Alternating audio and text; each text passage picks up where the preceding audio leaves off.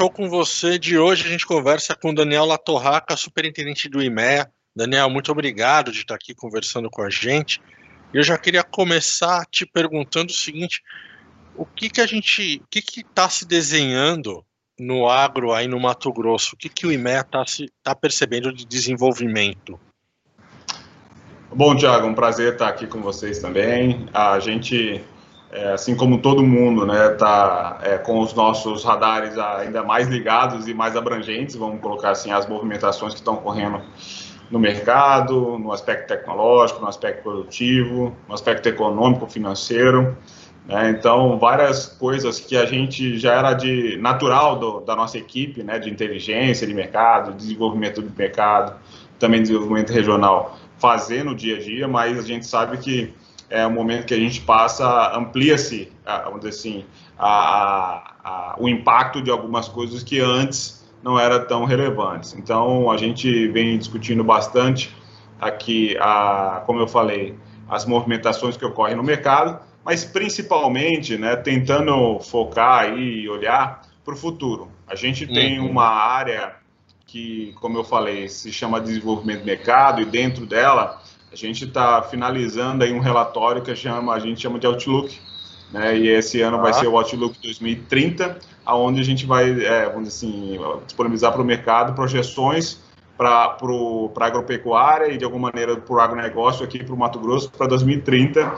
Então a gente está nesse momento de analisar todos os fundamentos e todos os drivers que vão conduzir, vamos colocar assim, esses números e, as e, e os nossos setores aqui dentro do estado. E sem dúvidas nenhuma, algumas coisas que eram talvez pouco relevantes, agora estão se tornando cada vez mais. Eu cito só para é, encerrar essa primeira parte, né? Eu cito a, a questão aqui que a gente está vivendo, que é a diversificação das culturas. Uhum. Então a gente é muito forte, né, no, na soja, no milho, mas estamos vivendo um momento também de bastante crescimento na produção de feijões e vários tipos de feijões, não só para o mercado interno, que é o preto carioca, mas feijão mung, feijão de cor, enfim, uma série de outros é, Calpi, né, que também tem um endereço no mercado internacional. Sim. E esses é, produtos diferentes do que são, por exemplo, soja e milho, que também serve para consumo humano, mas boa parte vai para ração animal, esse sim vai para 100% consumo humano. E aí, é, a gente está nesse momento aqui de segurança alimentar, discutindo, discutindo isso mundialmente, né? E é uma boa notícia ver o Mato Grosso se desenvolvendo, então, nessas outras áreas de grãos para consumo humano e isso também é, é, assim, desdobra uma série de outros desafios e oportunidades que nós temos aqui, não só no âmbito político e econômico, mas também no âmbito tecnológico. Desse Outlook 2030 que, que vocês vão apresentar, vocês tiveram que mudar alguma coisa ou, ou identificar alguma mudança no meio do percurso, dado uh, esse cenário que a gente está passando? Ou vocês conseguiram manter as coisas no trilho? Não, a gente, óbvio que é, a, todas as, as, nossas projeções, elas são produtivas. Né? Então, uhum. de alguma maneira, é, a gente tem, vamos dizer assim, fundamentos robustos que não mudaram absolutamente nada no pré e no pós pandemia. Então, isso se mantém. Agora, o que, o que a gente teve que reavaliar, vamos colocar assim, né?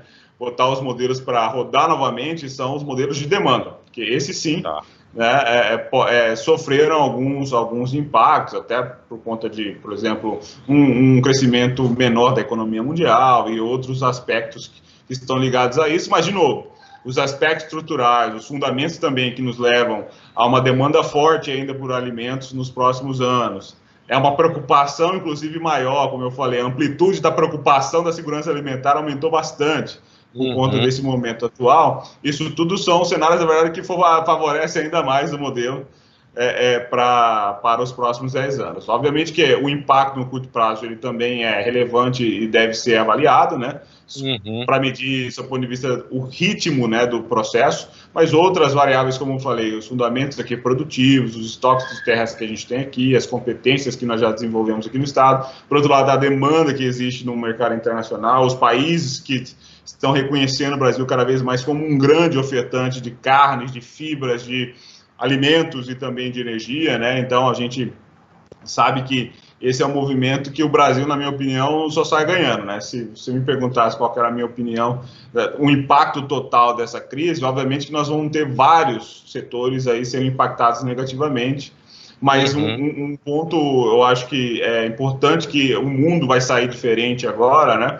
É se preocupar ainda mais com essa questão do fornecimento de alimento e principalmente da, da, da procedência desse alimento, né? O Brasil já é um grande player mundial, mais de 170 países recebem algum tipo de alimento, fibra, né, é, do, do, nosso, do nosso país. O nosso estado é um líder da produção de grãos, fibras e carne bovina, e a gente acredita que isso só reforça, porque, por exemplo, o nosso serviço de inspeção federal é um serviço rígido, né, na questão das carnes, de leites, e isso já é uma, um ponto positivo, vamos colocar assim, quando a gente avalia mercados internacionais e a movimentação do comportamento do consumidor, que é, querendo ou não, saber um pouco melhor da procedência né, uhum. e, e, e, da, da origem ou da, da, do benefício que aquele alimento vai trazer para a saúde dele. E a gente tem a, a total capacidade de manter o que a gente está fazendo, mas principalmente aumentar essa oferta de alimentos para o mundo. E o, a, o, Outlook, né, o IMEA Outlook 2030, ele, é, ele, é um pouco do resultado, tentar colocar em números e, e, obviamente, através de cenários, como é que isso deve se dar nos próximos anos, aliando essa questão do potencial da oferta e oportunidade que a gente tem de crescer ainda mais com essa demanda que ainda é, existe no mundo, né, em que alguns países são é reprimida e em outros países já existe um, um, fornecimento, mas de um país que talvez não tenha o mesmo serviço de inspeção ou mesmo qualidade do produto que o, que o, que o Brasil entrega. E, por fim, né, sem esquecer né, de como levar essa, essa, essa, esse alimento, então, essa questão de infraestrutura, de logística, que também é importante para os fundamentos do Outlook e que, vão ser, que, que estão sendo levados em consideração também nesse, nessa modelagem. Quando você fala de, de questão logística, a gente falando aqui do Brasil, é um, é um entrave, que a gente tem um desafio. Uh, vocês veem alguma tendência, algum movimento de melhora no, no médio prazo ainda? Olha, sim, na verdade, aqui, no, aqui em Mato Grosso nós temos algumas previsões de, de grandes projetos saindo no papel. Né? Um é a, uma ferrovia que, que vai rumo ao norte, né? que é a ferrovia é, ferrogrão, que a gente chama, né, que é de Sinop a Mirituba. Tem outro ramal aqui também para entrar uma estrada de ferro no é, leste Mato Grossense, que vem de Goiás, vem da Norte Sul e atravessa a fronteira dos, entre os dois estados, né, do, de Goiás e Mato, e, e Mato Grosso, aqui em Água Boa, chegando na cidade de Água Boa, o terminal. É, temos a, a, o término da pavimentação da BR-63 esse ano, que já está trazendo benefício para os produtores do Norte né, para exportação de grãos é, lá para cima também, para os portos do norte. Temos uma ampliação da capacidade do porto de Itaqui, em São Luís, que já recebe grandes volumes de soja do leste mato-grossense. Então, eu acredito que essa questão logística ela está sendo bastante é, importante para esse momento também, e nada uhum. adianta ter esse volume de alimentos se não, se não tiver é. os canais, né?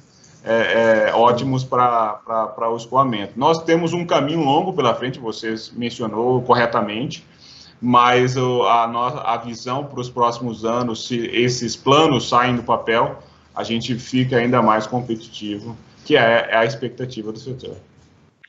Falando em competitividade, eu queria puxar. É, você falou bastante da rastreabilidade, dessa questão de saber de onde a comida está vindo. Você atuou num hub né, de tecnologia. Como é que essa questão de saudabilidade barra rastreabilidade está sendo trabalhada? Como é que vocês veem o crescimento disso? Olha, eu vejo como assim uma grande oportunidade, né? A gente é, trabalhou, vinha trabalhando no AgriHub em uma série de outras frentes, né? Mas eu acho que essa agora ela ganhou uma força maior ainda. Por quê, né? Vamos entender o contexto. Você falou de competitividade, basicamente é isso, né? Quando a gente fala de logística, a gente está falando dos grãos, a competitividade vem, vem muito do custo mínimo, ou seja, você ter o, menor custo do mercado mundial para daí ser uhum. competitivo em preço, vamos colocar assim, nos, nos, nos é, determinados países, né? É, que você que você vai entregar esse grão, essa carne, enfim, ou qualquer produto do agronegócio. Agora, tem uma outra estratégia competitiva, né, que vai ser possível, então, a partir dessa rastreabilidade, que é a, a, estratégia de diferenciação, né, vamos dizer assim, ou seja, uhum. eu paro um pouco de falar não só do custo, que isso vai continuar sendo relevante e importante para um, uma parte do agronegócio, mas para essa outra parte, eu acabei citando pulsos, muito nessa linha também, né, que é para consumo é, é, é, humano. A gente tem, o, é, por exemplo, o Mato Grosso é o maior produtor de soja convencional, ou seja, não GMO, sem transgenia, né, que poderia, por exemplo, já tem um prêmio, poderia alargar esse prêmio para um processo de rastreabilidade nesse, nesse sentido, né, e, com a monitoramento. Então, isso, sem dúvida nenhuma, é uma oportunidade de, de, de adotar essa nova estratégia né, competitiva de diferenciação, ou seja, além de ser um produto de qualidade, de garantir a origem, eu conheci todo o processo ou todo o caminho que esse produto fez até chegar à minha mesa. Agora, como tudo no Brasil, também temos algum, alguns gargalos né, para que isso se é, ponha em prática. E eu acho que o principal dele nesse sentido do projeto, do, da iniciativa AgriHub, que está se tornando uma instituição agora, né? tem até um hub físico aqui já no, em Cuiabá, é, é, o, é o desafio da conectividade, né? porque sem a, a internet, sem essa conectividade no campo, nas estradas, isso, tudo isso que a gente está falando aqui não, ser, não, não será possível na sua plenitude, vamos dizer assim, Sim. do potencial que se tem para chegar nisso. Essa era uma pergunta que, que eu ia chegar, não exatamente da conectividade, mas já que você tocou no assunto, é curioso porque a gente tem um grande número de produtores conectados.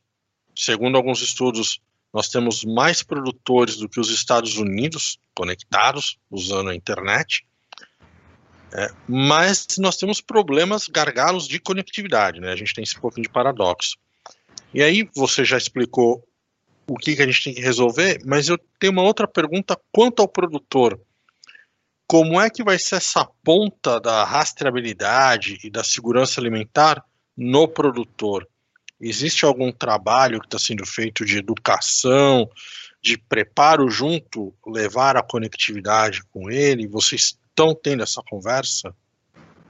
É, na verdade, essa o AgriHub, né, ele nasceu exatamente para isso, né, para aproximar os produtores das novas tecnologias e uma série de iniciativas nesse sentido foram feitas. Houve aqui a construção do que a gente chama de rede de fazendas alfas, que é os produtores discutindo, implementando, testando, dando feedback para as startups e as novas tecnologias na, dentro das suas propriedades. Agora, como eu falei, toda, quando a gente fala de rastreabilidade, e aqui em Mato Grosso em específico, tá? não posso falar isso para o Brasil inteiro, mas uhum. aqui em Mato Grosso, a gente está começando agora essa discussão. Então, talvez está é, é, tá bem inicial é, esse processo.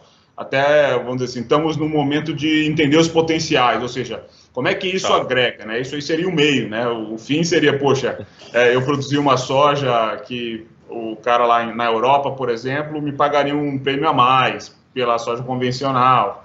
Ou que o indiano, eu estou mandando feijão para eles agora, poxa, se ele tivesse, né, se tivesse esse, essa rentabilidade, ele também poderia fazer um, um, um premium nesse mercado. Ou seja, a gente está ainda debatendo essa, essa, essa questão, que é muito recente, vamos colocar assim, né, mas de qualquer maneira, a inserção das tecnologias dentro, de maneira geral agora, dentro, dentro das propriedades, ela, ela está ocorrendo, tá? É, obviamente uhum. que eu tenho vários perfis de, né, de produtores rurais, né, e os, como, como a gente diz que os, os mais, é, os early adopters, né, ou seja, os, os que consomem a, a tecnologia aí de, de maneira rápida, é, eles já têm uma, duas, ou até mais de duas soluções né, uhum. da, tecnológicas aí dentro da sua propriedade. É, outros produtores, ou por uma questão de, de capacidade operacional mesmo, ou, ou mesmo de desconhecimento ainda não utiliza. Pode ter, sim, alguns produtores é, é, que, por conta da falta de conectividade, ainda não implementou algumas soluções. E é importante dizer, é, é, eu não, não conheço especificamente da, a pesquisa né, que você está citando, mas assim, o produtor pode estar até conectado, mas muito provavelmente boa parte deles não tem a propriedade como um todo conectada, e isso também uhum. tem uma diferença. Né? Ou seja, o produtor, uma sede da fazenda está conectado e a, o talhão 4, 5 e 6 não está, né? porque isso também limita algumas, algumas questões operacionais de algumas tecnologias. De qualquer maneira, eu sou um otimista quando a gente observa essa inserção das novas tecnologias é, por parte do produtor, porque eu acho que o produtor realmente entendendo os benefícios e os ganhos que se tem depois de implementar as tecnologias, o vizinho também já testou, isso é importante, né? É, aí isso vai pegar. Agora, um, um outro a gente falando de gargalo, né, um gargalo que se tem e foi, foi inclusive de, muito demonstrado na nossa pesquisa inicial desse projeto foi a, a, mão de obra, né? Porque aqui eu tenho dois processos, eu tenho um gap, né, de, de, de enfim, do que precisa para algumas novas tecnologias, do que eu tenho de competências dentro da minha propriedade e, e, mesmo nesse sentido, dependendo das novas tecnologias que eu vou adotar, ou mesmo de novos processos que eu quero estabelecer, eu tenho que contratar um cara que não está na minha propriedade ainda também. Então, são dois processos. Um que é um gap interno, né, de, de, de qualificação, outro que eu vou ter que adicionar uma pessoa. Por exemplo, eu vou. De fora, sou, né? É, sou um produtor médico, médio e quero ter um processo de gestão administrativa um pouco mais robusta. Dificilmente eu vou conseguir fazer, eu que estou ali no, no, trator, depois eu vou no pulverizador, depois eu vou para a mecânica, depois eu vou comprar a soja, depois eu vou vender, desculpa, vender a soja, depois eu vou comprar o fertilizante. Potencialmente não vou ser eu, eu o próprio, o próprio processo está muito centralizado em mim, potencialmente esse seja um dos problemas. Então eu tenho que contratar uma pessoa, né, e aí com outras habilidades que não as minhas. Então é esse, esse desafio da mão de obra, né, junto com a da conectividade, para mim são os dois assim, desafios estruturais a serem superados no Brasil para que as novas tecnologias de fato avancem. E isso muito mais do que o produtor querer ou não usar as novas tecnologias, até porque o nosso produtor ele é bastante, ele é um grande consumidor já de tecnologia, né, inovações, Sim. e não fosse isso, não chegaríamos onde está, estamos. A gente, daqui 30 anos, a gente está responsável, em 2050, por fornecer a maioria do alimento para o mundo. Vocês já têm um panorama para 20 para 2030, Vamos ter, já já. É. o que, que vai acontecer? Qual que vai ser o papel do Brasil na hora que a gente tiver esse cenário de uh, mão de obra qualificada, o pessoal sim de fato trabalhando, acabou o gap, eu consigo trazer gente de fora para a gestão e uma conectividade de 100%. Vocês têm uma visão de o que isso vai representar para o agro brasileiro? nós estamos num momento bastante crucial, na minha opinião, assim, na, na trajetória mundial, sabe? É, fora tudo isso que a gente está vivendo, todo mundo é sabido, né? Assim, é explícito, tem uma, outras coisas implícitas acontecendo, né? Que na minha, uhum. na minha opinião, assim, é, são até mais um pouco mais relevantes ao ponto de vista de comércio. É, todo essa, esse contexto que a gente vive de guerras comerciais e embates de preços de óleo, de, por exemplo, de petróleo, enfim, tudo isso demonstra, demonstra um pouco né, do, de que a gente vê nos últimos 20, 25 anos fazendo os acordos né, em blocos e tentando fazer né, os acordos de livre comércio, por exemplo, em blocos, e agora o negócio está meio que bilateral. E, uhum. e hoje, inclusive, saiu uma matéria nesse sentido, a China querendo se aproximar e ter mais é é, é, é, é, diferenciais comerciais entre o Brasil e a China, enfim. então, eu, eu, vejo que passando esse momento e o Brasil se posicionando muito bem, ou seja, fazendo bons acordos e, e, e estreitando de forma, assim, rápida e prática as relações comerciais com os outros países, que eu acho que é, é, é a pegada que a gente está indo de fato, é, é, uhum. vide a questão da carne, quantos mercados estão sendo abertos mensalmente, né?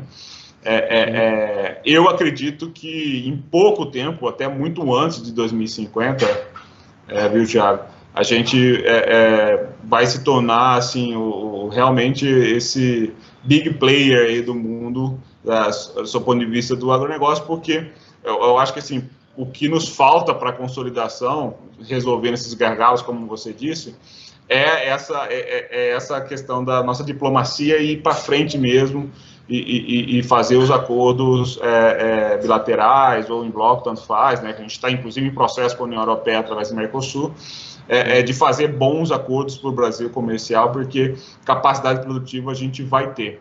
Então, dentro desse processo, com esse bom posicionamento né, que o Brasil, vamos olhar para o futuro, é, tiver, é, é, vai ser muito difícil né, competir com o, o, o, Brasil aí nesse sentido, uma vez que a gente vai ter, então, esse bom relacionamento, uma boa produção calcada em tecnologia e em competitividade produtiva operacional, que aí envolve mão de obra, enfim, a competência dos produtores, as máquinas que eles, que eles utilizam. Então, tudo isso é, é, vai nos tornar cada vez mais relevantes, vamos colocar assim, no mercado internacional, que, na minha opinião, é a, é a nossa vocação, principalmente no nosso estado aqui, eu não tenho dúvidas disso. e consolidando-se, assim, é, como um, um dos grandes setores que vai levar, então, conduzir o país para a próxima fase aí da, da economia mundial. Legal, maravilha. Daniel, queria te agradecer pelo seu tempo, ter conversado aqui com a gente, dar esse panorama do, do que vai acontecer no médio e longo prazo, do protagonismo do Brasil como player. Obrigado, Thiago. Foi um prazer falar com vocês.